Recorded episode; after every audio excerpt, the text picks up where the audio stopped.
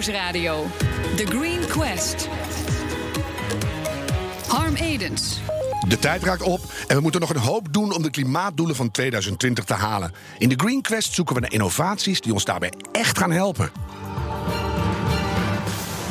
De natuur- en milieufederaties in Nederland werken op allerlei manieren aan een gezonde leefomgeving met oog voor natuur en milieu.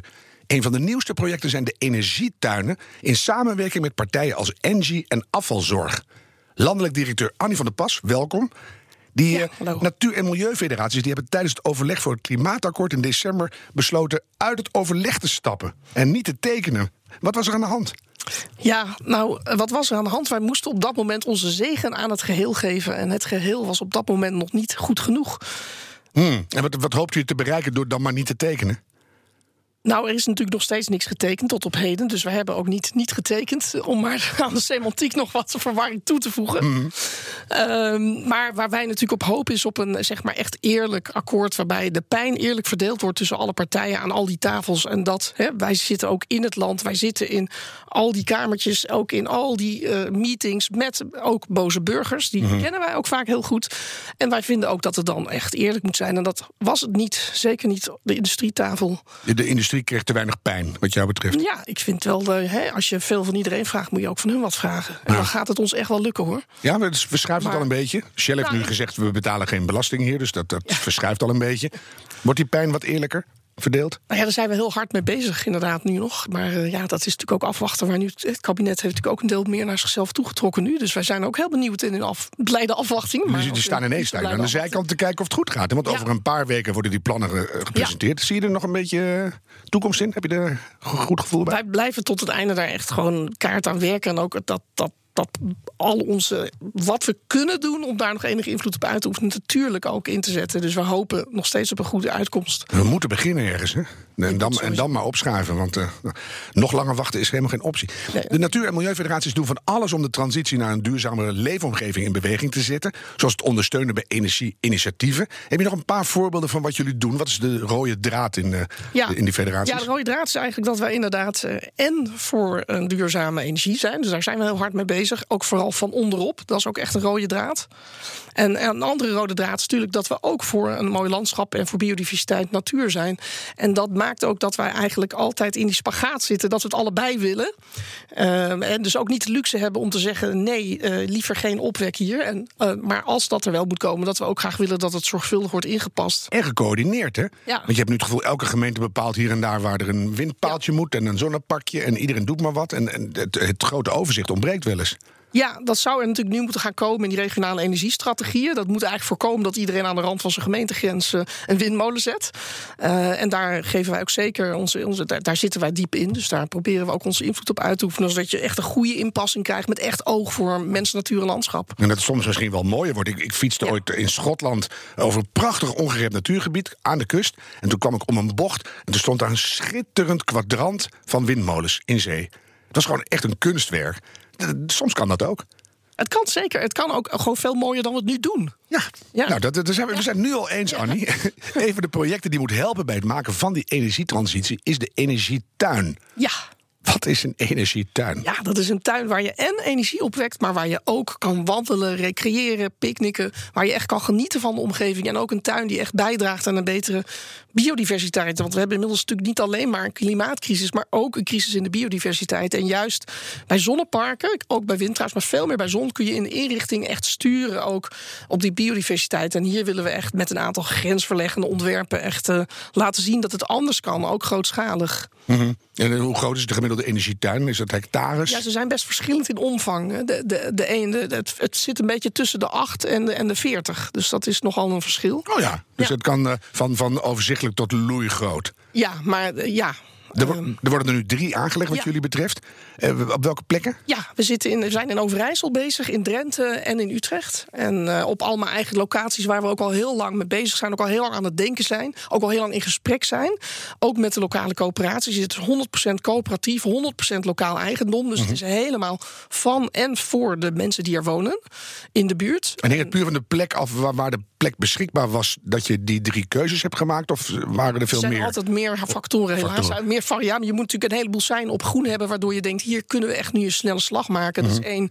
Het was, een, het was eigenlijk verrommeld. Het zijn verrommelde gebieden. Het zijn niet gebieden met hoge ecologische waarden... zoals dat zo moeilijk heet. Het zijn echt gebieden die echt kunnen profiteren van... eh, eh, ja, van ook als je dat gewoon mooi integraal... met een grensverlegd ontwerp een beetje mooi doet. Mhm. Het zijn gebieden waar al mensen al in gesprek waren... waar ook al waarschijnlijk iets moest komen op dat gebied. En eh, het zijn ook gebieden waar bijvoorbeeld en eh, lokale stakeholders en omwonenden rel- relatief positief staan ten opzichte van het ontwerp. En ook de gemeente al mee is. En je ook een aantal belangrijke spelers hebt die ook zeggen: ja, hier willen we wel op een echt, hè, zoals afvalzorg, wat jij net zei, Ja. dat soort clubs. Dus dan krijg je één en één en één is energietuin. Ja, ja. uiteindelijk. Ja. Nou krijg je educatie, vermaak, eh, recreatie en Ja. energieopwekking op één plek. Ja. En zoals je het beschrijft, krijg je er wel al vaag een beeld bij. Maar ik kan me voorstellen dat het, dat het op ontwerpniveau, op, op tekeningen, er prachtig uitziet. Maar dat het ook wel echt een tekentafelidee is. Want wie gaat er nou in een zonnepark een park wandelen? Is dat mooi? Ja, ik denk dat dat echt mooi kan zijn. Maar je dingen zijn het allemaal hetzelfde en nogal saai. Ja, het is saai als je inderdaad in een hoekje allemaal zonnepanelen neerzet... die allemaal dezelfde kant op wijzen naar elkaar. Ja. Dat moet je dus niet doen. Dat, dat zie ik nu ook weer voor me. Hoe moet ik het Nee, zien? dat is dus niet. Het is echt het bedoel, de bedoeling. En we, we gaan ook samenwerken met eh, de Universiteit van Wageningen. Met best wel gerenommeerde landschapsarchitecten. Die echt ook verstand hebben van hoe integreer je dat nou zo in je landschap. Dat je hoeft het niet, niet te zien. Maar het is gewoon wel mooi. Noem eens een voorbeeld, dan heb je ergens een fan of zo. En dan middenop drijft iets Nou, dat, geheimzinnigs. En dat blijkt dan een kern van zonnepanelen te zijn. Een soort diamant in je poel. dat klinkt heel mooi. Misschien moet je meekomen ontwerpen. Bij deze aangeboden. Ja. Maar zo, zo moet ik het zien. Dus een soort, soort sprookjes eh, Nou ja. ontdekkingstuin. Ja, eh, ja. En, eh, en waarin natuurlijk ook heel veel groen is. Dus ook zeg maar daar waar je het zeg maar, terrein zich misschien iets minder zou lenen voor een echt mooie inpassen, kun je ook een heleboel doen met mooie begroeiing. Of, eh, dus je kan op een heleboel manieren zorgen dat het gewoon gaaf wordt daar om rond te lopen en daar te zitten en daar gewoon te genieten van de omgeving. En je pikt er ook nog iets op gewoon. te- Ja, en vergis je ook niet. hè. Het is gewoon nu zijn het hele lelijke terreinen. Dat is- scheelt ook, dus het wordt al, al, al licht beter. Wat je ook. Ik las dat jullie maar liefst 1,65 miljoen euro van de postcode loterij hebben gekregen. Ja. Dus jullie werken met rijke partijen samen, die, die zien jullie zitten.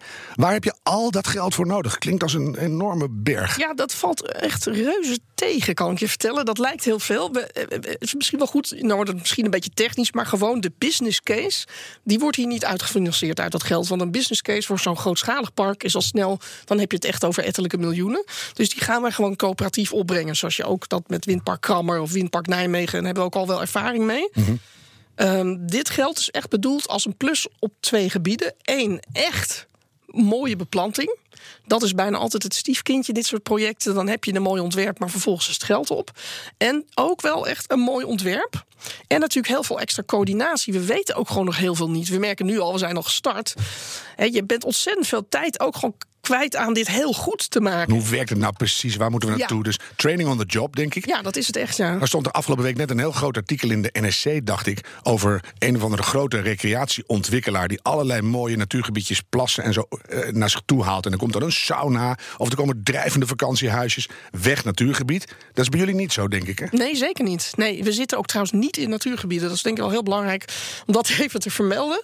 Eh, en daar zouden wij ook zeker geen fan van zijn. Er is al zo weinig natuurgebied. 13 procent, geloof ik, het totaal van Nederland. Mooi Dus, woord eh, ook fan. Ik ben dol op fannen. Ja, dus Welke partijen doen er mee bij jullie en, en welke partijen werken er tegen? Heb je, ook, heb je die ook? Nou, tot dusver hebben we, dat, dat hebben we natuurlijk ook echt zorgvuldig uitgezocht. Van we willen deze drie echt ja, grensverleggende ontwerpen ook echt kunnen gaan uitvoeren. Dus we zijn echt op zoek gegaan naar plekken waar gewoon in ieder geval nu nog niet enorm veel tegenstand is. Anders zou het ook niet logisch zijn.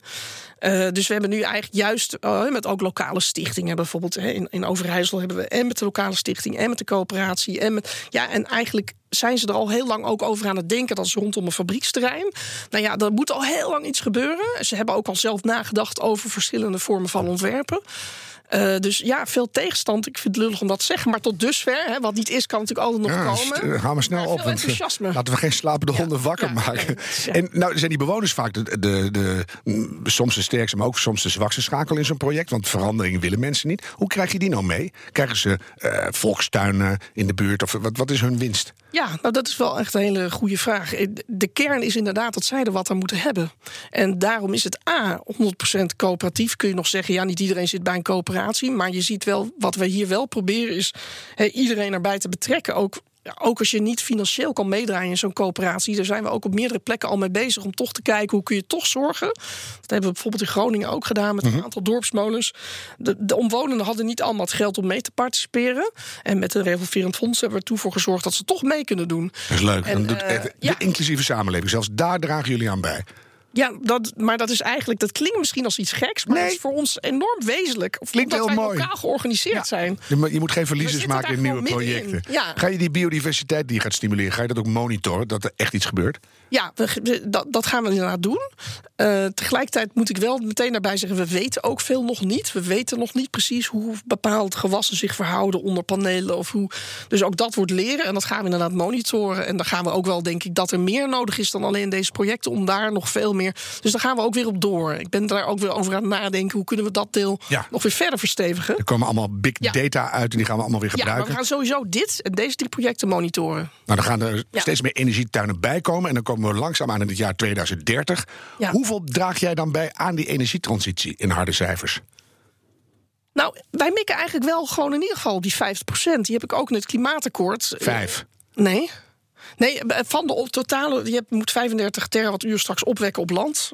En daarvan eh, hebben wij in het klimaatakkoord, eh, heb ik in mezelf in ieder geval heel hard gemaakt samen met een aantal mensen om 50% daarvan in lokaal eigendom te laten plaatsvinden. Dat is best een hard streven. Daar moeten we allemaal heel erg aan gaan werken. En binnen dat lokaal eigendom, omdat dat ook wel onze, hè, daar werken wij ook heel hard aan Ja. in, als ondersteuner van energieinitiatieven. En dat willen we ook echt gaan waarmaken. Zijn we nu al mee bezig? Groot plan van aanmaak, aanpak. Dus ja, 50%. Je maakt er ook een heel groot gebaar, gebaar bij. Dus energietuinen en al die platte daken natuurlijk. Ja. Dankjewel, Annie van der Pas, directeur van de Natuur- en Milieufederaties. Als het aan Dens ligt, is mierenzuur de brandstof van de toekomst. Echt waar. Tot zo. BNR Nieuwsradio. The Green Quest. Welkom bij deel 2. Elke week kiest ons Green Team uit alle aanmeldingen een bedrijf dat volgens hen een positieve impact maakt. En in juli kiezen zij de winnaar van de Green Quest Award. Zo klinkt de nieuwste innovatie in onze Green Gallery. Aan de TU in Eindhoven hebben ze weer een nieuwe variant bedacht. Een auto die rijdt op mierenzuur. Nou, dit lijkt misschien een gewone bestuurbare auto, maar dat is het absoluut niet. Deze rijdt echt op mierenzuur. Als eerst natuurlijk de brandstof. Mierenzuur, vloeistof. Nou, die gaat via een pompje naar de reactor, waar die wordt omgezet tot gas, waterstof. In die fuelcel wordt elektriciteit uit die waterstof gehaald. En daarmee wordt de elektromotor dus aangedreven. En nee, bij het maken daarvan worden geen mieren geslachtofferd. I am proud to send you into battle. I'm, so, I'm sorry, into battle? En als we dat dan op een duurzame manier doen, dan eh, hebben wij een, eh, een perfecte auto. Ja, Max Aarts, oprichter en CEO van Dens. We hebben de disclaimer al voor je in het geluidsfragment gezet. Er worden geen mieren gebruikt voor jullie brandstof. Maar wat dan wel? Ja, goede vraag. Blij ook inderdaad dat jullie het al aangeven dat er geen mieren eh, beschadigd worden, zeg maar. Eh, want die vraag heb ik echt al heel vaak gehad. Maar ehm, hoe je het doet is eigenlijk waterstof. Bind je aan een CO2-molecuul, dat kan gewoon in de chemische industrie. En dan krijg je de vloeistof die we mierenzuur noemen. Of we noemen vaak ook hydrogine om aan te duiden dat dat de duurzaam geproduceerde variant is. Ja, meteen even een scheikundige vervolgvraag. Waar haal je die waterstof vandaan en die CO2? En hoeveel energie kost het om dat aan elkaar te koppelen? Ja, hele goede vraag ook. Ehm, nou, de waterstof kun je uit een electrolyzer halen. En CO2 kun je uit eh, bij biovergistingsplants halen. Hè. Je gaat nu heel veel ethanol bijmengen bij fossiele brandstoffen. Nou, dan komt, bij die bioethanol komt ook ehm, CO2 vrij. Die kun je gebruiken. Nou, die kun je dan vervolgens aan elkaar koppelen. En die efficiëntie durf ik zo niet eh, uit mijn hoofd te vertellen. Maar we richten op een well-to-wheel efficiency in totaal van ongeveer 30 tot 35 procent. Ja, dan moet dus ergens eh, energie overblijven, anders ga je al die moeite niet doen, toch? Nee, nee, absoluut. Moet je toch even paraat hebben, die cijfers volgende keer. Zeg nee, het is supergoed. Jullie innovatie is dus een machine die op mierenzuur werkt... en niet de, de, de duurzame mierenzuur zelf, hè, want er zijn er wel meer mee bezig. Kan jij uitleggen wat het grote voordeel is boven de machine die op waterstof werkt? Ja, zeker. Als je, dan moet je eigenlijk over de hele keten kijken, zeg maar, hele supply chain. Dus als je waterstof gaat produceren, produceer dat atmosferisch, moet je het eerst gaan comprimeren naar 200 bar. Moet je het vervolgens in tube trailers, tanktrailers gaan verplaatsen. Nou, dan kun je ongeveer 360 of 350 kilo waterstof mee meenemen. En als je dat even omrekent, dan is dat eh, hetzelfde als een dieseltank met 1000 liter diesel. Dus ja, een vrachtwagen heeft over het algemeen ja, ongeveer zo'n tank. Dus dan ben je eigenlijk net zoveel energie aan het verplaatsen dat je eh, zoveel als je in je eigen tank hebt, zeg Ja. maar.